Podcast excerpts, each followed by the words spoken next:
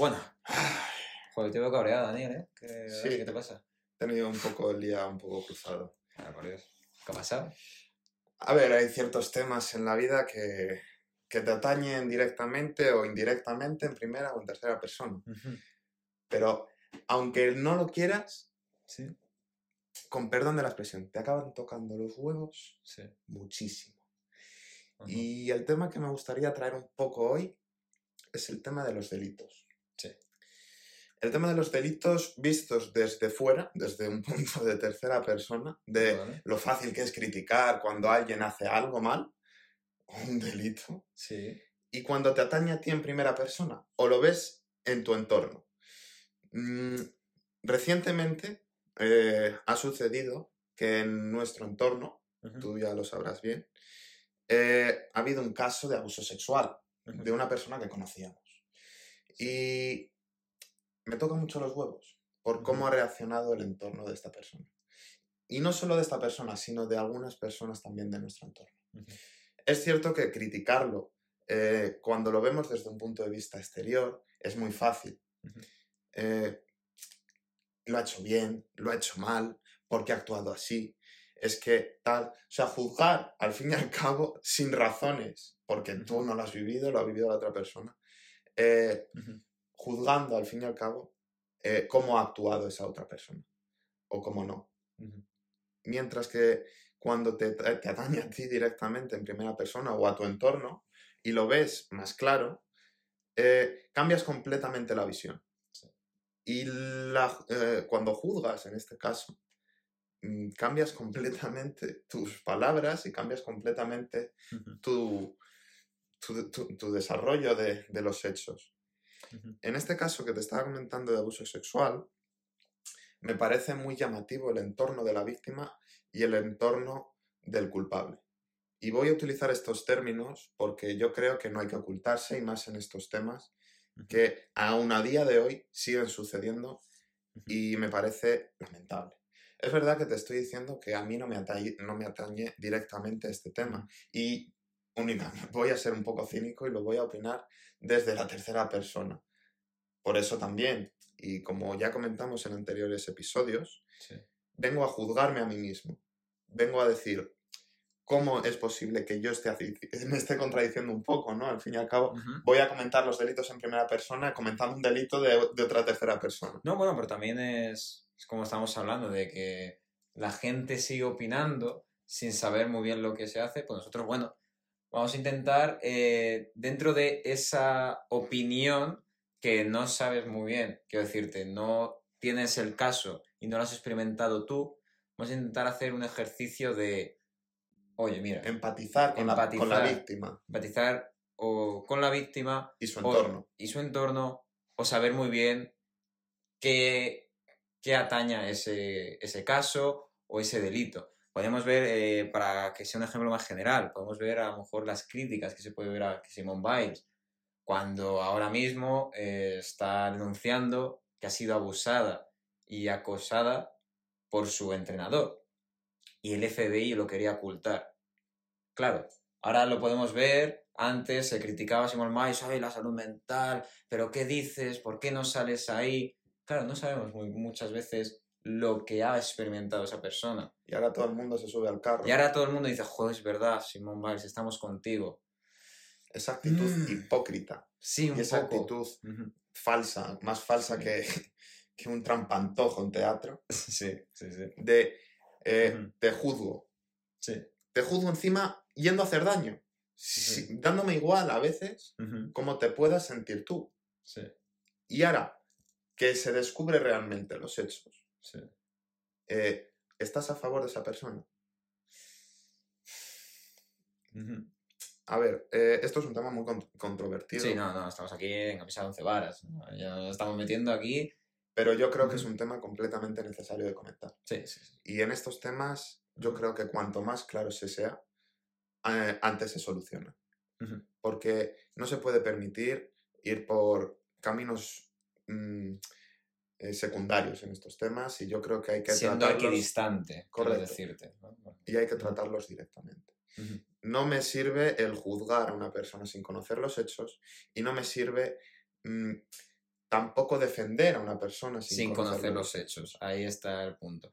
La presunción de inocencia, bien, pero también cuidado, ¿eh? no siempre la presunción de inocencia, que sí. Pero si podemos decir ya, si esa persona ha sido juzgada, ya nos puede decir algo. Que puede ser luego algo falso o algo inventado, puede ser, pero vamos a intentar, en ese caso, desde mi opinión, a lo mejor ya no falso o inventado en el sentido de no vamos a entrar a debatir en cuestiones jurídicas. en cuestiones jurídicas no tenemos que entrar. Pero sí en, cuestiones filosóficas, psicológicas, que ahí sí que puedan eh, estar involucrado directamente. Sí. O bien la víctima, o bien el, acosador en este caso. Acosador, agresor, el delito que sea. Eh, que sea alguien que roba, alguien que, que hace un crimen, a lo mejor aquí en estos casos, sí, sí. Sí, a lo mejor utilizar la palabra criminal suena muy brusca, pero como he dicho antes, mm. no me voy a ocultar en este episodio. Es verdad que vengo un poco caliente sí. para tratar este tema, a lo mejor no es lo más correcto, pero yo creo que es necesario tratarlo y no ocultarse. Es posible que caigan muchas críticas eh, y me caigan muchos, muchos hate por este, este podcast, este episodio, pero no me pienso ocultar. Y yo creo que defender al criminal eh, es una carga que solo tiene que llevar una persona y es el abogado que esté por la labor de defenderle. Pero es verdad que es lo que has dicho tú antes del tema de la presunción de inocencia y todo eso, que es verdad, puede existir. Pero ¿por qué tanto centrarse en eso y no centrarse en la persona en la que cual, en la cual ha recaído, ese crimen. Ese, crimen en la víctima, al fin y al cabo. Mm, ¿Cómo lo ha vivido ella en primera persona? Porque es verdad que hay muchas personas, en este caso y más eh, últimamente con los delitos machistas. homófobos. Eh, sí, también. Eh, que desgraciadamente a día de hoy siguen sucediendo y en cantidades indigentes. Eh, se está pensando, en las víctimas nunca son conscientes o normalmente no suelen ser conscientes de que les puede suceder a ellos. También nos puede pasar a nosotros. O sea, nosotros normalmente vemos el telediario todos los días y de vez en cuando sale alguna noticia de 12 personas han sido apuñaladas en, por ahí. Claro. tú no sales a la calle normalmente y vas pensando, me puede pasar a mí. Normalmente no. Entonces, hay que ponerse también un poco en el papel de las víctimas, porque muchas veces eh, lo ven desde un punto de vista externo, desde, una tercera persona, pero cuando les sucede a esa persona directamente, eh, literalmente les puede cambiar la visión del mundo en todos los aspectos. Y las reacciones y los comportamientos y conductas que puedan tener desde el momento en el que ya les atañe directamente en primera persona a ellos eh, les puede cambiar todo. Y es injusto el caso que has comentado de Simon Biles, es perfecto, o el caso en el que he comentado antes de abusos sexuales. Sí. Yo creo que es injusto juzgar los actos que pueda tener esa persona o los comportamientos que pueda tener esa persona. Es injusto comentarlos desde un punto de vista externo, desde una tercera persona. Porque al fin y al cabo tú no lo has vivido. Y voy a ser muy empírico muy práctico en este caso. Yo soy muy pragmático. Y si no lo vives, no lo juzgues. Y en este caso las víctimas son las que lo viven. Y lo único que puedes hacer en este caso es apoyarlas, estar con ellas, darles el hombro si lo necesitan y, hacer por entenderlas. Porque no, eh, nadie lo quiera, puedas experimentar lo que ha experimentado esa persona. Exacto y no lo queremos, pero en el momento que estamos, a lo mejor puede pasar y sería algo desastroso porque ya como hemos comentado, estás, hay muchos casos de violencia machista, de violencia intrafamiliar que dicen algunos partidos políticos que quieren ocultarlo un poco del debate, ocultándolo ahí dentro. Creo que no es el mejor tema. No creo que es el mejor tema, vale. Me caliento más. Te calienta más, vale, mejor, porque yo también me calentaría y no es el caso. Para hablar de política, ya me vengo otro día con un vasito de agua. un vasito de agua y, y, preparado para un podcast de dos horas. Pero sí, Es verdad que es necesario también ponerse en el, en el papel de las víctimas, porque, claro, en el caso de Simone Biles o de los Juegos Olímpicos, es muy fácil decir, oye, pero ¿por qué no saltas más? Lo típico que hemos estado comentando de aquí la persona en su sofá diciendo, oye, pero ¿por qué, ¿por qué lloras y no sé qué? ¿Por qué, ¿Por qué no saltas más alto? Pues a lo mejor hay unos casos, hay unos ciertos comportamientos o hay unos ciertos miedos también que no tú estás experimentando tú. Y estás criticando y estás a lo mejor eh, diciendo unas cosas que aparte repercuten de mala manera, en este caso en el que estamos hablando de la víctima, y también siendo equidistante como diciendo no ha pasado nada. ¿Cómo que no ha pasado nada? Otra cosa ya es el tema judicial. Oye, que eso no nos metemos nosotros, porque no tenemos ni idea, obviamente, de lo que... eh, obviamente nosotros no tenemos ni idea de leyes, No. ¿no? Es lo que estamos debatiendo desde un punto de vista más psicológico y más Filosófico. filosófico, sí.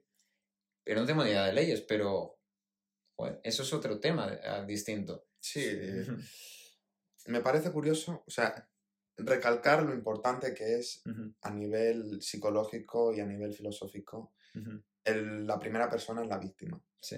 Pero me parece aún más curioso el comportamiento que puedan tener los agresores Vale. o los criminales. Criminal- Vamos a decir criminales, pues, bueno, Mm, Sin pelos en la lengua, sí. Sí, Al fin y al cabo, Sí. cometes un crimen, eres un criminal. Sí. Utilizando eh, la, la maravillosa lengua que tenemos. Sí. Eh, cuando un agresor o un criminal comete un acto Sí. hacia una víctima, lo está experimentando en primera persona. Muchas Sí. veces, eh, desde el punto de vista psicológico, en muchos casos, no suelen ser conscientes del daño que realmente están aconteciendo sobre la otra persona.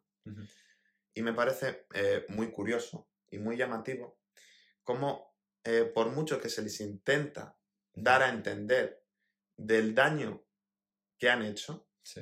son incapaces de reconocer desde una primera persona el daño que realmente han hecho. Que sin embargo, cuando tú ves eh, criminales en tercera persona y ves actos delictivos en tercera persona, se suele ser muchísimo más permisivo y muchísimo más razonable que cuando se suceden en primera persona.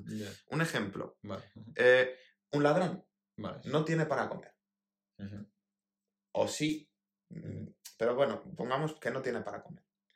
Tiene que robar o tiene que hacer delitos de hurto. ¿vale? Para poder comer.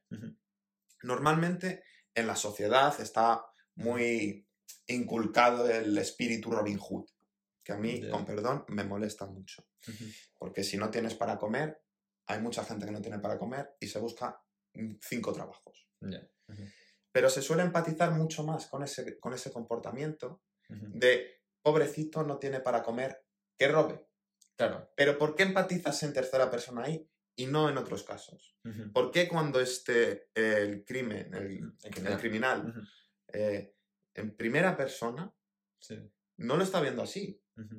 Él no lo está viendo, él es verdad, luego a, a nivel eh, defensor, él dirá, no, si yo es que no tenía para comer, Claro. entonces robé. Claro. Pero él por dentro está diciendo, no, perdona, es que robar era lo fácil. Yo robé porque es que no me apetecía trabajar. Pero él, claro, él va a alegar que es que no tenía para comer. Cuando evidentemente lo que está pasando es que, perdona, no tenías para comer, haberte buscado un trabajo, aunque fuera una mierda, y te pones a trabajar. Pero a, a lo que voy Ujú. es que desde un punto de vista eh, del, del criminal, Sí. se suele empatizar mucho más en tercera persona que con las víctimas cuando sucede en tercera persona. Normalmente se suele culpabilizar mucho más a las víctimas, visto desde un, desde un punto de vista externo, y sucede completamente lo inverso, visto desde un punto de vista en primera persona, tanto con el criminal como con la víctima. Y esto, cogiéndolo un poco en resumen, Sí. lo que me molesta es que creemos ser decentes muchas veces en un mundo sin moral. Estamos Sí. retomando el tema de las generaciones, Sí. estamos viviendo generaciones que están perdiendo valores, están perdiendo criterios propios. Y eso ya sin comentar, que ya lo comentaremos en otro tema, es que en la base de las personas, que es la educación, no se está enseñando ni ética ni moral. Sí. Y lo que está conllevando es a perder unos criterios Sí. y unos principios que, perdona, pero a mí mm, me repatean hasta la boca de la campanilla. Pues venías cabreado, sí, Daniel, ¿eh? Venías con mucha, no bilis, sino como queriendo decir las cosas claras. Exteriorizarlo. Exteriorizarlo, ¿no? Que la gente lo escuche, que la gente reflexione Claro. Ujú. cómo eh, esto, Sí. que aparentemente, normalmente, suele ser algo eh, completamente superficial, Sí. cuando te atae, te atañe a ti Sí. directamente, estás directamente involucrado, lo ves desde un punto de vista completamente diferente. Claro. Como todo, en el fondo. Claro, sí, sí. Pero, como el golpe de realidad que te faltaba, claro. Entonces, mm, eh, pues est- en, es- en estos casos que hemos comentado, no pretendemos dar un golpe de realidad a nadie. Simplemente pretendemos eh, abrir los ojos, demostrar un poco Claro. que esto pasa. Que esto pasa, sí. Esto pasa, sucede y sucede muchas veces involuntariamente. En el, en el caso que has comentado de Simone Biles, Sí. en el caso de este abuso sexual que, Que hemos que comentado al hemos principio. comentado al principio, Ujú. y en muchos casos más. Hay muchas veces que se me cometen delitos y no llegan a procesos judiciales por miedo.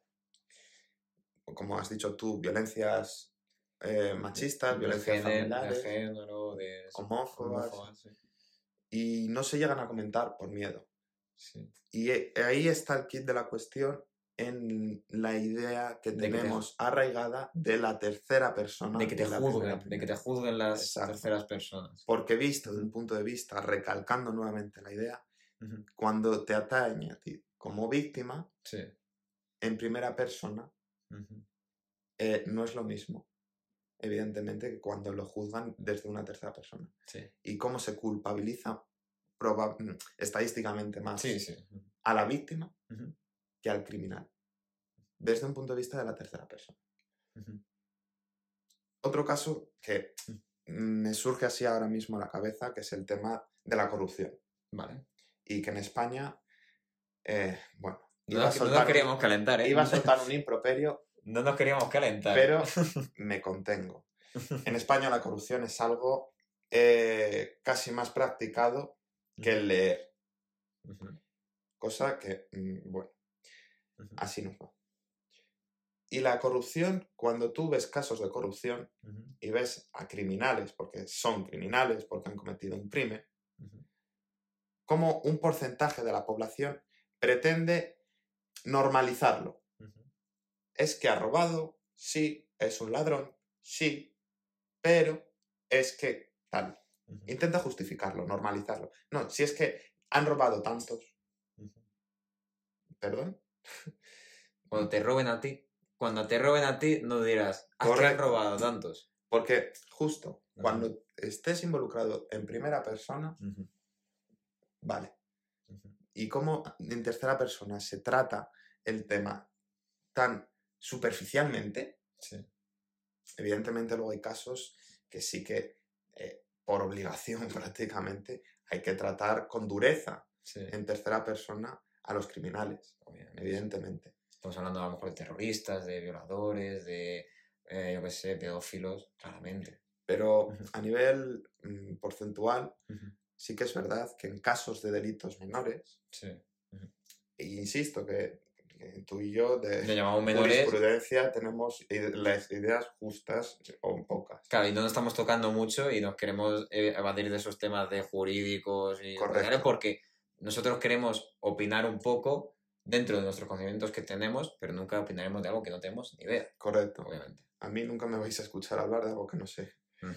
Pero a nivel psicológico y a nivel filosófico, yo creo que se debería de regenerar Sí. esta idea de primera persona y tercera persona respecto a un delito. Ya no solo por cómo puede afectar a la víctima, Sí. que normalmente, eh, Ya es suficiente que ha tenido Va con el de- delito. justo, Sí. va a llevar hacia un cambio mm, negativo en su vida, que evidentemente es como has comentado tú, eh, ya suficiente tiene con el delito.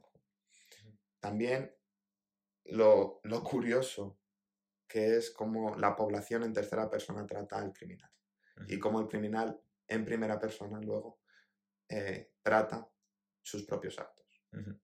Entonces, Porque claro, aquí luego pueden surgir, bueno, pero es que hay veces que hay acusaciones falsas y entonces se le juzga más al criminal. No sé cuántas veces puede ser eso en estadística, estadísticamente, cuántas veces puede ser mayor a lo otro. Pero no sé. O sea, a lo mejor en estos casos, si la víctima ha sufrido, a lo mejor eh, el que ha sido acusado, pues mejor investigar eso que no dejarlo por ahí. No sé si me entiendes lo que quiero decir. sí, sí, es completamente entendible. Y el tema, así un poco también para concluir, Sí. es deja que los demás vivan sus vidas. sí. Evidentemente puedes opinar, Hmm. pero si opinas, hazlo con justificaciones suficientes para hacerlo. Y si no, eh, hay veces que estar callado Ya. eh, demuestra muchísima más inteligencia y es mejor Ujú. que hablar. Sí. Porque muchas veces eh, la gente que habla mm, suele meter la gamba hasta, hasta lo Hasta profundo fondo, hasta el fondo. Ujú. y normalmente suele hacer más daño.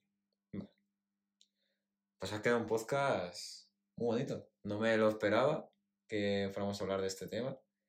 Ha sido así, tal cual. Nadie me ha dicho, oye, tengo un tema hoy, ya te lo cuento y ya me, me va siguiendo. Y es verdad, me gusta esto. Me gusta esto de que los temas vayan surgiendo así, como si estuviéramos charlando tú y yo juntos y estuviéramos opinando de cosas que eso que atañen a otras personas y que atañen también a nuestra generación, como es el caso del podcast. Pues yo creo que aquí nos podemos despedir por hoy. Desear que la gente reflexione. Reflexione, porque al fin y al cabo nosotros lo que queremos es eso, abrir mente, reflexionar. No queremos nada más, solo eso. Y bueno, que pasen un buen día. Buen día, buena tarde, buenas noches y lo que sea. Y Así nos vemos, hasta la próxima.